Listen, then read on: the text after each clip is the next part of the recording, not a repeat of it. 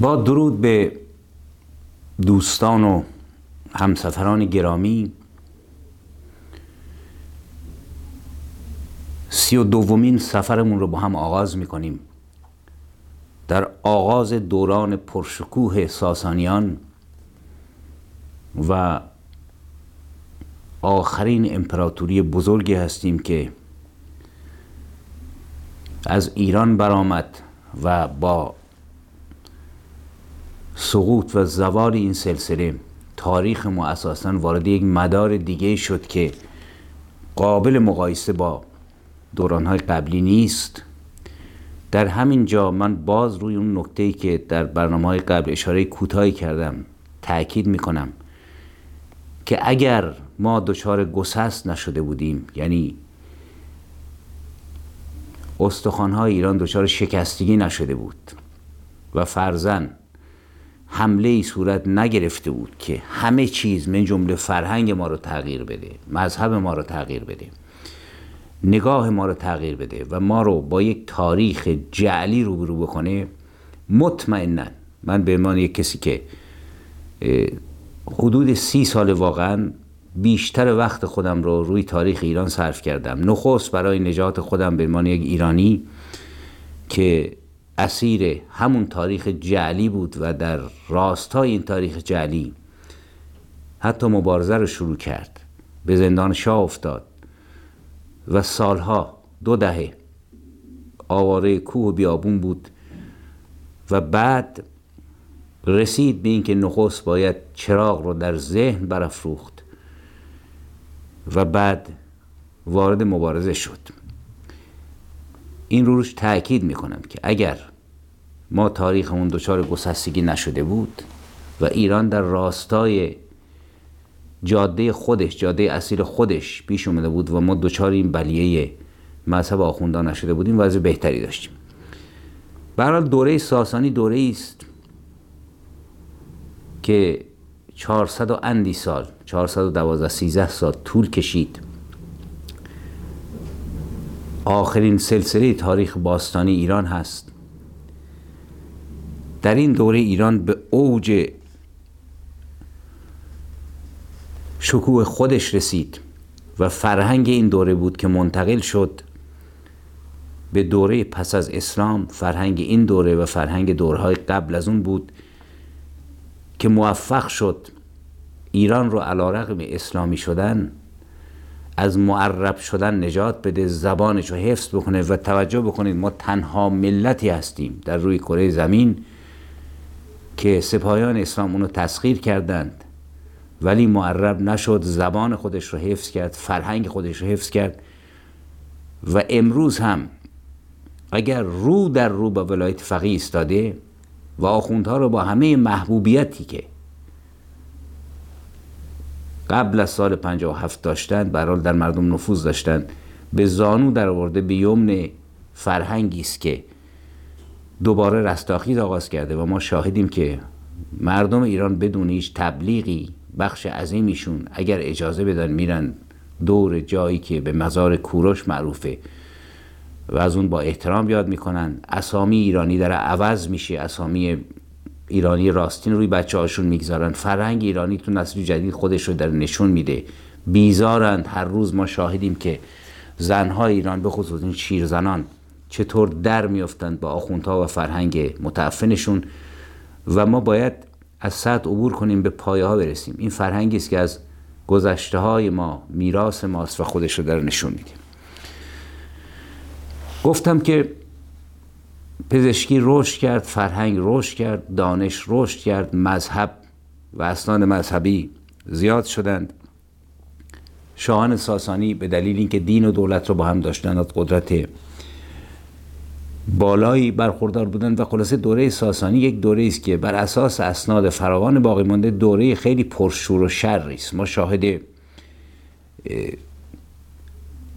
خلاصه برآمدن یک پیامبر ایرانی هستیم مانی که آین مانویت از ایران هم فراتر رفت. بخش گسترده از اروپا رو تسخیر کرد به عنوان رقیب سرسخت مسیحیت خودش رو نشون داد و به همین دلیل کلیسا در قرنهای دوازدهم سیزدهم در جنوب فرانسه دست به کشتار مانویان زد که البته با اسم دیگه کاتارها و در بلغارستان مثلا فکر کنم بوگومیلیف ها اینا هر جا می‌رفتن اسمی از همون منطقه اتخاذ می‌کردن ولی مانوی بودن.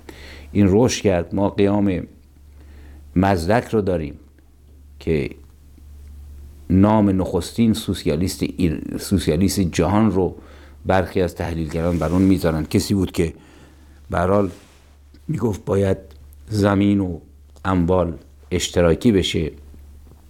حرم ها رو منحل کرد و اونها رو از خلاصه تنگنای زنها رو از تنگنای اسارت در دوره خودش تا حدی که نجات داد و خیلی کارا. یکی از چیزهای دیگه هم در این دوره که با تاکید بکنیم قیام یک سپه سالار ایرانی به اسم بهرام چوبین هست که در اواخر دوره ساسانی و نیز نکته جالب در حکومت ساسانی پادشاهی زنان هست. اگرچه چندان دولتشون نپایید ولی به هر حال دو زن ایرانی بر تخت سلطنت نشستند که فردوسی از اونها یاد کرده. فردوسی یکی از کسانی است که اسناد به دست اومده و به جای مانده از دوره ساسانی رو در شاهنامه خودش جاودانه کرد و در اختیار عموم قرار داد. من جمله چهره بهرام چوبین رو جاودانه کرد من جمله آزرمیدخت و توراندخت و من جمله بزرگمهر وزیر خوشنام ایرانی رو. در هر حال دوره ساسانی دوره جوششه دوره قیام های فکری است دوره قیام های مذهبی است دوره حکومت زنان است و الان در نقطه هستیم که ما دولت ساسانیان در اوج خودش هست. پایه های این دوره قدرتمند و گسترده همونطوری که اشاره شد در دوره اردشیر بابکان نهاده شد. نظم و نظام کامل داد به سیستم خودش و ارتش رو بسیار نیرومند کرد و چون دانست که از سفر به قلم رو به مرگ گریزی نیست با هوشیاری فرزندش رو در حکومت شریک کرد و به اون آموزش داد و شاپور فرزند او تبدیل شد به یکی از بزرگترین و نامدارترین پادشاهان ساسانی. به حال اردشیر بابکان رفت و به قول فردوسی در دخمه کردن سرخ و کبود. تو گویی ز اول بگیتی نبود. این سرنوشت هر کسی است از شاه تا گدا. به حال باید بر دروازه مرگ دروازه بی دروازبان مرگ کوبه بزنند و داخل شوند. ولی مهم اینه که زندگی اجتماعی زندگی فرهنگی زندگی فکری و فلسفی انسان ها تأثیری در بعد از خودشون داشته باشه و اردشیر بابکان این تأثیر رو ایجاد کرد. جانشین اردشیر بابکان شاپور اول بود که با جشنی بزرگ و مراسمی پرشکوه بر تخت سلطنت نشست و ما پیش از اینکه به این دوره پرشکوه برسیم من باز به چند تا سرفصل اشاره می کنم که در ذهنتون زنده بشه و بهتر این دوره رو درک کنید. سال 224 میلادی جنگ هرمزگان آغاز شد. این آغاز دولت ساسانی بود و سال 642 میلادی با جنگ نهاوند آخرین جنگ ایرانیان با سپاهیان عرب در زمان عمر ابن خطاب خلیفه دوم این دوران به پایان رسید. طی این سالها یعنی طی 422 سال چهار قرن و 22 سال حکومت ارتش سیاست قدرت و همه چیز در ید قدرت سی و چهار یا سی و پنج پادشاه ساسانی بود. این در تعدادشون مقداری اختلاف هست. مثلا در کتاب خلاصه تاریخ سیاسی اجتماعی فرنگی ایران از آغاز تا عهد صفوی شمار اونها رو سی و پنج تن ذکر کردن و در برخی کتاب ها سی و چهار تن. شاهان سی و پنجگانه یا سی و چهارگانه ساسانی بسیار متنوع بودند. در میان آنها شاهانی داریم بسیار خونریز و جبار و صفاک مثل آذرنرسی. شاهانی که اهل عیش و نوش و شکار و تفریح بودند. مثل خسرو پرویز که حرمش معروفه. میگن دو هزار زن در حرم اون بودند. و شاهانی جنگاور که در جنگ ها پیروز شدند و مرزهای ایران رو در مقابل ابرقدرت های اون روزگار به خوبی حفظ کردند.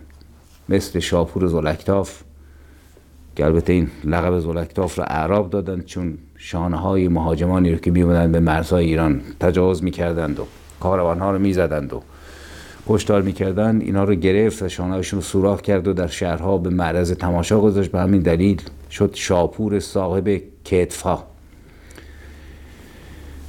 و اما شاپور اول به مدت سی سال حکومت کرد. در دوره او ایران در کمال قدرت بود.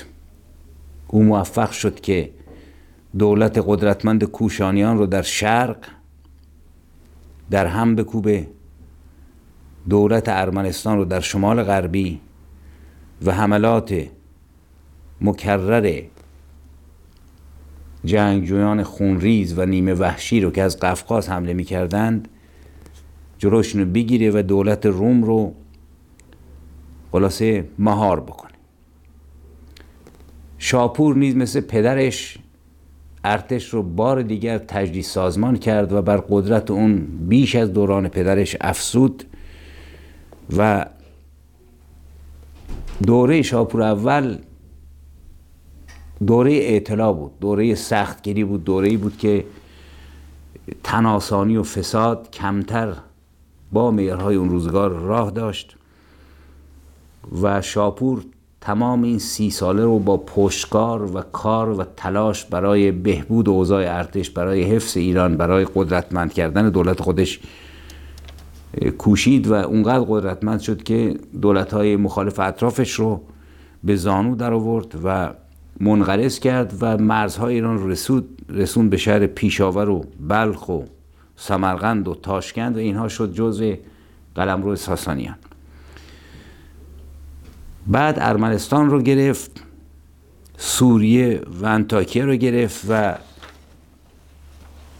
در مقابل نیروی هفتاد هزار نفری جنگ جنگاوران والریانوس امپراتور روم به خوبی جنگید و این ارتش رو منقرض کرد و خود امپراتور روم رو دستگیر کرد با شمار زیادی از درباریان و اشراف و بزرگان. و آورد به ایران و به عنوان نماد قدرت ایران البته کار در روزگار ما غیر اخلاقی و بیرحمانه کرد اینها رو نگه داشت. به عنوان اسیر رفتار خفتباری با اونها در پیش گرفت. میگن که امپراتور روم رو به زنجیر کرده بود و هر جا می‌رفت او رو در حالی که در زنجیر بود با خودش می‌برد تا نشون بده که قدرتش چقدره و هر موقعی که می‌خواست سوار اسب بشه به جای کرسی پا بر گرده امپراتور بیچاره روم میگذاشت و سوار بر اسب می‌شد و نجبا و اشراف رومی رو مجبور کرد به عنوان عمله و کارگر در ساختن پلها و بناها و راهها شرکت بکنند. باز نوشتن موقعی که والرانیوس مرد بالاخره در خفت و خاری و بدبختی دستور داد پوست اون رو کندند و پر از کاه کردند و در پرستشگاه معروف اون روزگار آویزون کردند تا نشان قدرت دولت نوبنیاد و نیرومند ساسانیان باشه کتیبه هم و نقشی از اون روزگار به جا مونده از پیروزی شاپور بر والیرانوس که هنوز بر جاست و حکایتگر شکست والیرانوس و پیروزی شاپور اول. در دوره شاپور اول وقتی که روم شکست خورد او از روم مقدار زیادی تعداد زیادی پزشک و مهندس و معمار به ایران آورد برای به کار گرفتن اونها در ایران و اونها رو برخلاف رفتاری که با امپراتور روم داشت در مذهب و آداب رسوم خودش آزاد گذاشت و با اونها به خوبی برخورد کرد.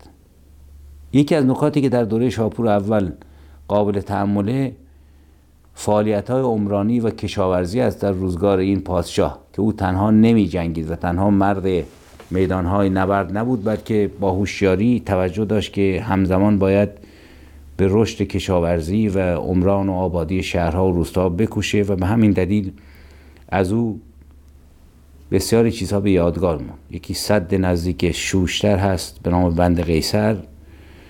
شهر شاپور در حوالی کارون رو او ایجاد کرد. شهر جندی شاپور بین شوشتر و دسفول از ساخته های شاپور اول هست که این شهر یعنی جندی شاپور سالها مرکز مهم علم و دانش بود و بیمارستان بزرگان و پزشکان آن شهرت بسیار داشتند. ولی از مهمترین حوادثی که در دوران شاپور اول رخ داد ظهور مانی و گسترش آین او در ایران است و این فرازی مهم در تاریخ ایران است به دلایل مختلف. یکی اینکه از درون فرهنگ ایران نه فقط زرتشت زرتشت اول چون زرتشت های دیگری هم نیز وجود داشتند. بعد از زرتشت اول که از اونها کمتر یاد شده. زرتشت دوم بندس هست. هر سرزمینی هر ملتی همینطوری که دانشمندان خودش رو داره فیلسوفان خودش رو داره پیام آوران خودش رو هم داره منتها در زیر سلطه چند مذهب بزرگی که بر دنیا حاکم شدند یعنی اسلام مسیحیت یهودیت و بودیسم. نامونشان بسیاری از این بنیانگذاران و مکتبشون فراموش شده. ولی مانی علیرغم همه اینها شخصی شناخته شده در ایران اگر در زیر قبارهای فرهنگ اسلامی به فراموشی سپرده شد قرنها در خارج در بیرون از مرزهای ایران کاملا شناخته شده است. نکته مهم پیش از اون که به خود مانی بپردازیم توجه به این است که ما در سرزمین خودمون فرهنگ و تمدن خودمون رو داشتیم و حتی این فرهنگ و تمدن موفق به خلق و ظاهر کردن پیام آوران. حالا اسمشو بذاریم رسول پیغمبر با هر نگاهی. برای این رو به وجود آورده و پیروان خودشون رو پیدا کردن و قبل از اونها نیست. ایران زاینده بسیار آینها و مکاتبی بوده که نکات زیبایی در اونها وجود داره. که ریشه اینها می‌رسه با اینهای مشترک هند اروپایی. ما در پیش از مانی برای اینکه مانی رو سر جای خودش بشناسیم باید توجه کرد به پیش از او. ما زرتوش رو داریم که متاسفانه در حمله عرب به ایران آین زرتشتی به اینکه پناهگاه نداشت و بعدها هند و بقیه سرزمین هم فتح شد ضعیف شد و تقریبا نزدیک شد به انقراض به طوری که آینی که قرنها بر ایران حاکم بود و در دوره ساسانیان در اوج شکوه و قدرت گم شد در قبارهای تاریخ. ولی از درون فرهنگ ایرانی آینی برآمد و زرتشتی برآمد که در نزدیکترین اثر به اون یعنی گاتها ما می‌خونیم و اورامزدا جهان را آفرید و انسان را آفرید و شادی را برای انسان آفرید. قاطها رو من پیشنهاد می‌کنم حتما چیزی که ازش باقی مونده بخونید و ببینید چقدر کتاب روشن و شادی بخش و انسانگرا و جهانگرایی است. تو همین فرازش ما شاهدیم که دید دید جهانیه. میگه جهان را آفرید نمیگه ایران را آفرید. و نمیگه انسان ایرانی را آفرید میگه انسان را آفرید. انسان یک موجود عام هست و شادی را برای انسان آفرید. شادی در آین زرتشت از هدیه های اهورامزداست و سوگ و عذا آفریده ابلیس و شیطان و اهریمن. این رو مقایسه بکنید با آینی که بعدها برای ما برمغان آوردند که مملکت ما رو کرده مملکت عذا و سوگ. و اگر شما شمار روزهای عزاداری رو سرهم بکنید نیمی از ایران در طول سال غرق در سوگ عزاست در حالی که قبل از اون این رو در ایده فرهنگ داریم بحث می‌کنیم. ما ایران سرزمین جشن ها بود علیرغم استبداد حکومتی. ما در هر ماهی یک جشن داشتیم. اردیبهشتگان فروردینگان مهرگان نوروز جشن صده و این فراوان بودن جشن ها انعکاس فرهنگی یک واقعیت در درون سرزمین ایران که مردمی بودند که توان برپایی جشن ها رو داشتند و اونقدر ذخیره داشتند که شاد باشند. و این بسیار بسیار مهمه. و یکی از عواملش همین آین روشن زرتشت در نقطه اصلی خودش بود.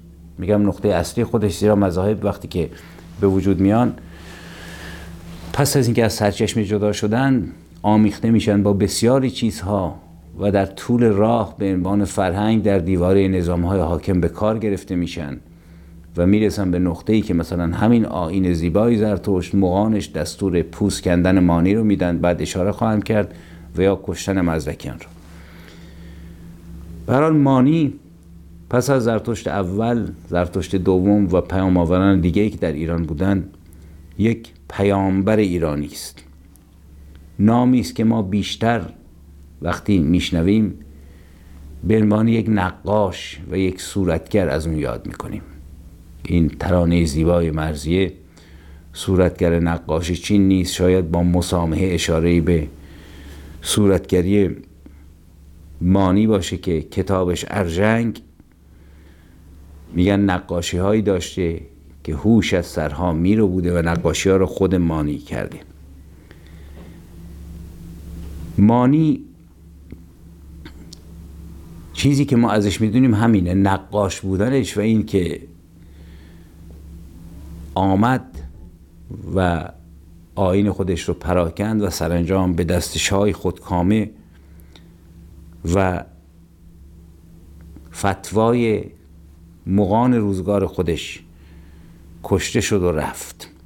ولی برای اینکه ما زمینه های ظهور یک پیامآور رو یک مصلح اجتماعی رو یک فیلسوف رو چون اینها در حقیقت با نگاه امروزی ما نقطه و گرهگاه در همامیختن تفکرات و تضادهای جامعه هستند که به صورت یک پیامآور بیرون می‌زنند بر علیه آین قبلی میشورن آین جدیدی میارن باید اینطوری دید که یک پیامآور و حتی مانی نقاش نیست نه حاصل وحی از فرشته ای که از غیب اومده اون موقع رسم بود. هر کس که ادعای پیامبری می‌کرد بالاخره می‌گفت که فرشته ای به من دستور داده یا بر من ظاهر شده و این ماجرا تکراری است. ولی در بود اجتماعیش حاصل این هست که وضعیت فکری جامعه طوری است که نیاز به یک فکر جدید یک اندیشه جدید داره و این فوران این اندیشه خودش رو در چهرههایی نشون میده در افرادی که ظرفیت کافی دارن و می‌تونن اینها رو ایجاد بکنند و در اختیار دیگران بذارن. فعلا به همین اندازه اکتفا می‌کنم و در برنامه بعد دقیقتر و بیشتر به مانی نقاش پیامآور ایرانی که آینش در سراسر جهان پراکنده شد خواهم پرداخت از او خواهم گفت. موفق باشید و تا دیدار دیگر روز و روزگارتان خوش باد.